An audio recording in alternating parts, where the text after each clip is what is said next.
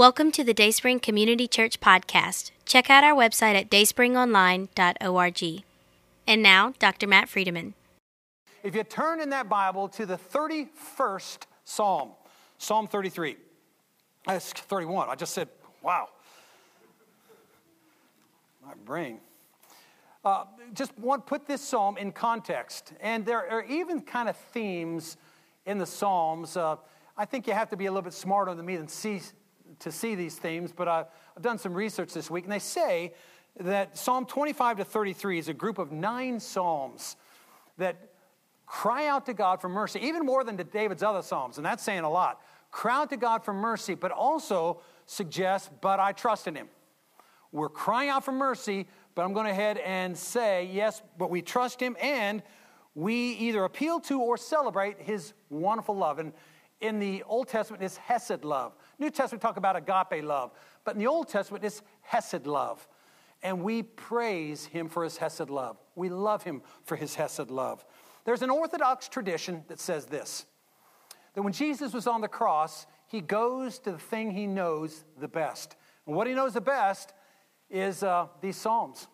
This is his playlist 150 songs that he knows by heart. And it says that when you cut Jesus, he bleeds scripture. So, what happens in Psalm 22? When he's in one of the most anguishing time of his life, he shouts out, "My God, why have you forsaken me? Which harkens back to Psalm 22 1. Now, this tradition says from that point on, he starts thinking about these Psalms. And he thinks about Psalm 23, the Lord is my shepherd. He thinks about Psalm 24, the earth is the Lord's and everything in it. He goes on to Psalm 25, one of my favorite Psalms, very educational. Teach me, Lord, what I need to know, even here on this cross. Proceeds through all these Psalms, and he comes to Psalm 31 and he begins to lose his life. In other words, he is beginning to wilt away. And he says in his last words, Father, into your hand I commit my spirit. Psalm 31 5. And his life ends. So, this psalm is significant in Scripture because you'll see it in Jeremiah, you'll see it in Jonah, there's a later David. It doesn't say it's a Davidic psalm, but it sure seems like it. A later David uses this, and of course, Jesus uses this psalm, as you've just heard. This is full of problems, but also a solution is stated twice. So I want, as we read through this, as Lena Jane reads through this, I want you to listen for Mm, the solution to all of David's problems. And if you do, I think there'll be a prominent word that comes forth. Would you please stand in reverence to the Word of God? as Lena Jane reads Psalm 31, 1 to 16. In you, O Lord, I have taken refuge. May never be put to shame. Deliver me in your righteousness. Turn your ear to me. Come quickly to my rescue. Be my rock of refuge, a strong fortress to save me. Since you are my rock and my fortress, for the sake of your name, lead and guide me. Free me from the trap that is set for me, for you are my refuge. Into your hands I commit my spirit. Redeem me, O Lord, the God of truth. I hate those who cling to worthless idols. I trust in the Lord. I will be glad and rejoice in your love. For you saw my affliction and knew the anguish of my soul. You have not handed me over to the enemy, but have set my feet in a spacious place. Be merciful to me, O Lord, for I am in distress. My eyes grow weak with sorrow, my soul and my body with grief. My life is consumed by anguish, and my years by groaning. My strength fails because of my affliction, and my bones grow weak. Because of all my enemies, I am the utter contempt of my neighbors. I a dread to my friends. Those who see me on the, sh- the street flee from me. I am forgotten by them as though I were dead. I have become like broken pottery. For I hear the slander of many. There is terror on every side. They conspire against me and plot to take my life. But I trust in you, O Lord. I say, You are my God. My times are in your hands. Deliver me from my enemies and from those who pursue me. Let your face shine on your servant Save me in your unfailing love.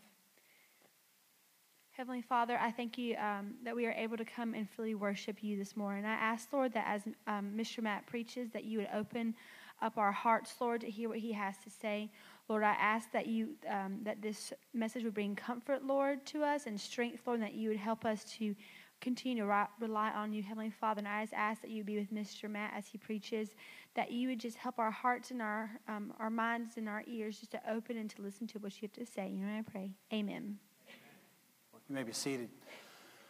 So there's four quick points i w- I'd like to make this morning out of this psalm. The first one is this God is our refuge and our spacious place. It says in here he's a spacious place as well as our refuge. Now, we got a picture up here of a fortress. That fortress, I mean, out of all that you could run to, let's just say a, a 10 mile, 20 mile, 50 mile radius, let's run to this place. Let's get inside of it so we can be safe. This is our refuge. This is our fortress. And it looks like a pretty confining place, really. I mean, out of a 20 mile radius, that's what we're stuck with. But the Lord says, no, that's not what you're stuck with. I am your refuge. I am your fortress. I am your strength. And I happen to be a pretty spacious God. Uh, asked a former prisoner who's part of this body, I asked him, you know, when, when, when prisoners have a tough time making a commitment to Jesus, and he was indeed a former prisoner, when prisoners have a tough time saying yes to the Lord, what is it they're struggling with? Why don't they not only say, Yes, I make a commitment to the Lord, but really and truly, like some of, some of us have done today here, who once were in prison and now are out and have made solid commitments to the Lord and are living out that commitment. When guys don't do that, why don't they? And it was a very profound thought to me because I don't think it's just for prisoners, I think it's for a lot of us. He said, It's because we are scared about what we might miss out on. I get it. I actually get that. I understand that. Maybe you don't. But I'm thinking, yeah, yeah. Well, I came to know the Lord, and uh, the longer I live with Him, the more the Lord tugged at my heart. Matt, I need a full commitment. Not just a salvation commitment, not just a commitment that says, yeah, I'm following Jesus, but now, Matt, you're beginning to understand the depth of sin in your life. You're beginning to understand what can happen when you don't follow me fully. I need for you to make a full commitment so that I can fill you with my spirit. Why was I hesitant to do that? Because I was, I was scared what I might miss out on. You see, I had some girl plans that didn't include following the Lord, right? I might have, I don't know, I wasn't much of a partier, but there might have been one I wanted to go to, or maybe a, a whole bunch of them, or a group of people I want to be associated with that I wasn't quite so sure was consistent with a commitment to the Lord. I understand this whole thing of, hey, I don't know what I might miss out on. And so I started, I've started to use this line with, uh, with, with prisoners. I mean, we go out there. I, I love going out to the prison and preaching and going to the pods and have about 10 or 15 guys and we're all standing up and we're preaching away at the word of God. And I started to use this line, hey, don't be scared of what you might miss out on. Don't be scared because God is a spacious place. I know you think it's that, but it's not that thing right there. Because once you get inside of a fortress, once you get inside God's refuge, you're going to find out He's a whole lot bigger than that fortress. He's a whole lot bigger than your party. He's a whole lot bigger than your party life. He's a whole lot bigger than your town, your state, your nation. He's a whole lot bigger than your universe. He's a big God but you're not going to know Him until you narrow your possibilities to Him. And when you do that, everything opens up to you in Him. It's a good place to be. He is a spacious place. It doesn't look like it. That's why it takes a life of faith. By the way, I think faith is basically betting your life on God. If you're going to bet your life on God, you're saying, I'm going to bet my life on that fortress there, not knowing that once you're inside, everything opens up to you. The possibilities of Jesus open up to you. I, uh, I read this somewhere, I forget where now, but a bunch of guys are playing a, a football game and it starts raining and it's just a real mess. And, you know, in some ways, nothing worse than playing football when it's wet. And once you're just like totally drenched, there's nothing better because you just start taking all kinds of risks.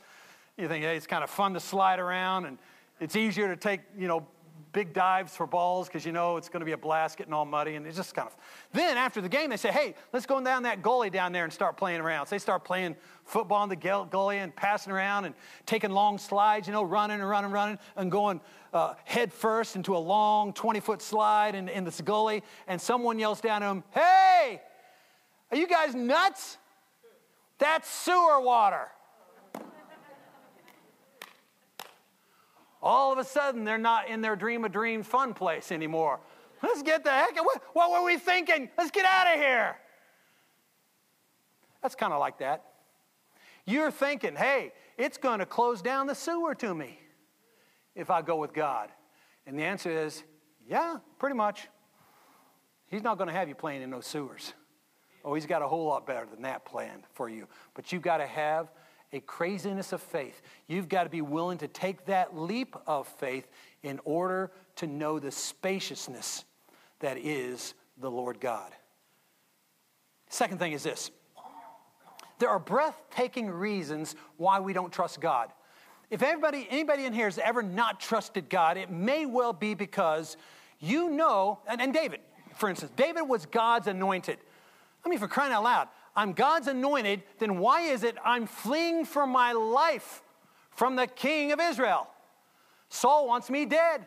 I've got to keep running around, hiding in caves. I'm always think I'm going to be ready to lose my. Why is this? I'm anointed. I'm God's anointed. You ever thought like that? Well, I'm kind of allowed to make commitment to Jesus. Why is my life so hard? Why does everything seem to be going so, so bad? David piles up the terminology. So most of them you can find verse 9 if you want to look there. Verse 9 and following for several sentences. He just piles up the terminology about how bad his life is. Now, this is God's anointed. And David says this net, affliction, troubles, enemy, distress, wasting away, grief, sorrow, iniquity, reproach, the object of dread, dead man, broken vessel, slander, terror, scheming.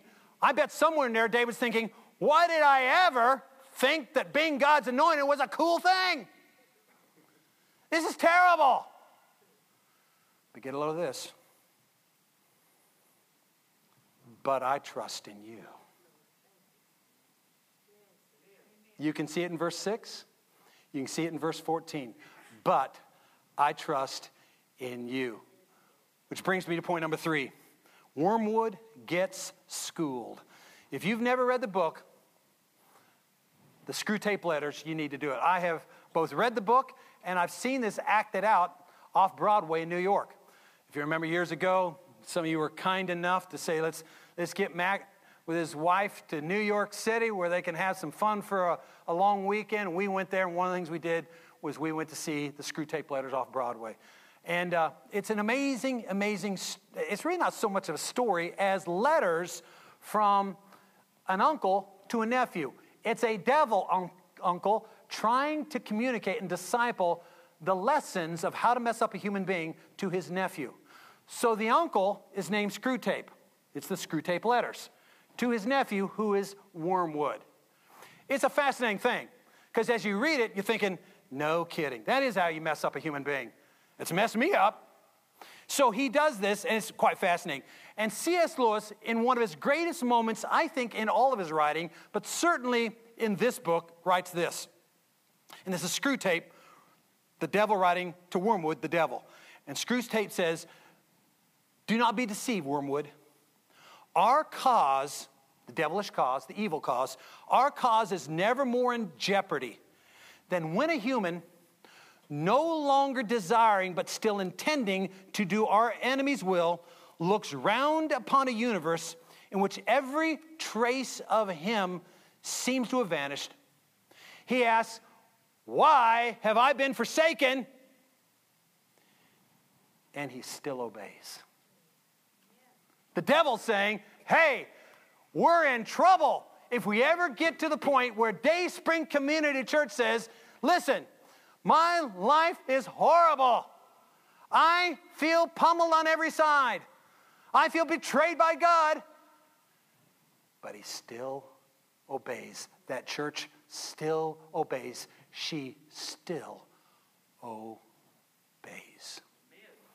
I'm going to tell you that's what Jesus' time on the cross is all about. Psalm 22 1. My God, my God, why have you forsaken me? Why have you turned your back on me? And he struggles with it. I know he struggles with it. You struggle with it. David struggled with it. That's what we do. We struggle with these things. It's hard to understand what in the world is going on. Why is God allowing this in my life? But Jesus obeyed on the cross. David obeyed in his life. And you and I need to come to the point where no matter what happens, we will say yes to Jesus. The fourth thing is simply this Where in the Bible do you see an example, a good example of biblical trust, of people in Scripture trusting the Lord? Now, the truth is, once we get going on a list, we're going to have quite a list. But I asked my discipleship groups this week, hey, where do you see biblical trust? And I like the guy that answered first. The first answer I received was Job. Nah, no kidding. There's a guy, everything goes wrong. He's a rich guy, and then almost like that, he's a poor guy. He has lost everything. He's lost his possessions, he's lost his family. All that remains in his life are a nagging wife and some friends that aren't really very good friends. And that's it, that's all he's got. And yet, he doesn't turn his back on the Lord, he still obeys. I like Job. Job's an interesting one. But they can continue on. Someone said Esther. Someone said Caleb and Joshua. I love that story, right? They go into the land with 12 spies. They come out and say, We got to go get the land. God wants us to, but 10 of the, 10 of the spies said, Can't do it. Cities are fortified. We don't have that much faith. Noah. Noah's a big one. You talk about faith. You talk about an example of biblical trust. Stephen's an interesting one. Boy, a young guy, he's on his way up the ladder. He's got places to go. He's got things to do. God seems to be blessing him, and yet one day they decide to up and stone him. And while they're stoning him, what does he say? I give my life to you, O Lord. Almost as if he's taking a cue from Jesus into your hands. I give my life, my spirit, everything I am. And they kill him dead. And then this Someone said Abraham. I thought Abraham. Oh, my word. What a great example. And the Jews loved this example more than any other example. I, uh, I teach at Wesley Biblical Seminary. I've spent 32 years teaching there. But I went to Asbury Theological Seminary. And the guy that started Asbury Theological Seminary was a gentleman named Henry Clay Morrison. He was a very, very good preacher, very imaginative. And I, I wish I had more of this kind of imagination because he thought of things that were most unusual and, and kind of gave you a word picture that you could follow along with. And uh, one of his favorite sermons was on this Abraham Isaac account. You remember what happened there? God said to Abraham, Take your son, your only son, the son that I promised to give to you. I want you to take that son, Isaac is his name, whom you love, and go to the region of Moriah and I want you to sacrifice him there as a burnt offering. Kill him dead. Morrison said, So Abraham lifted up that knife. He was ready to put it right into the person that he loved most.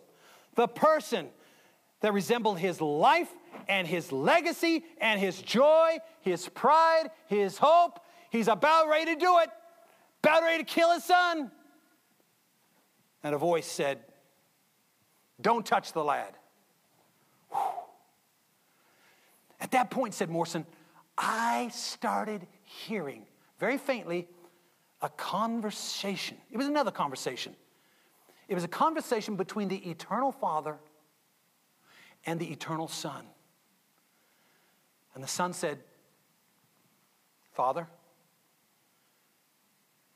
this is not the last time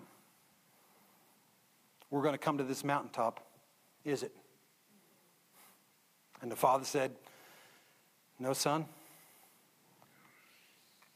In about 2,000 years, we'll be back here. And, and, Father, the next time we come to this mountaintop, it will not be one of them on the altar. It's going to be one of us, won't it? And the eternal Father said, Yes, son. That next time we come back, one of us is going to be on the altar. And I'm going to be that one. Won't I? The son asked. And the father said, That's right. And Father, when they're ready to put the nails into my hands and the spear into my side, are you going to cry out, Don't touch the lad? No, son, the father said. We never ask them to do in symbol what we have not done in reality.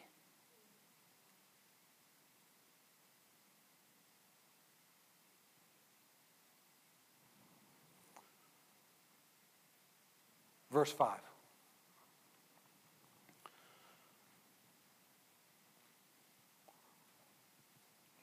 I grew up saying this prayer. Maybe you did too.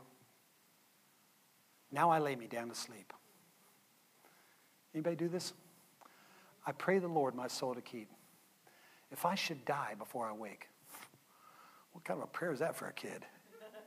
If I should die before I wake, I pray the Lord my soul to take.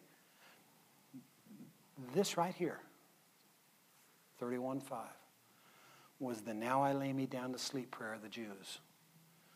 Before every kid went to bed at night, they prayed, Into your hands I commit my spirit.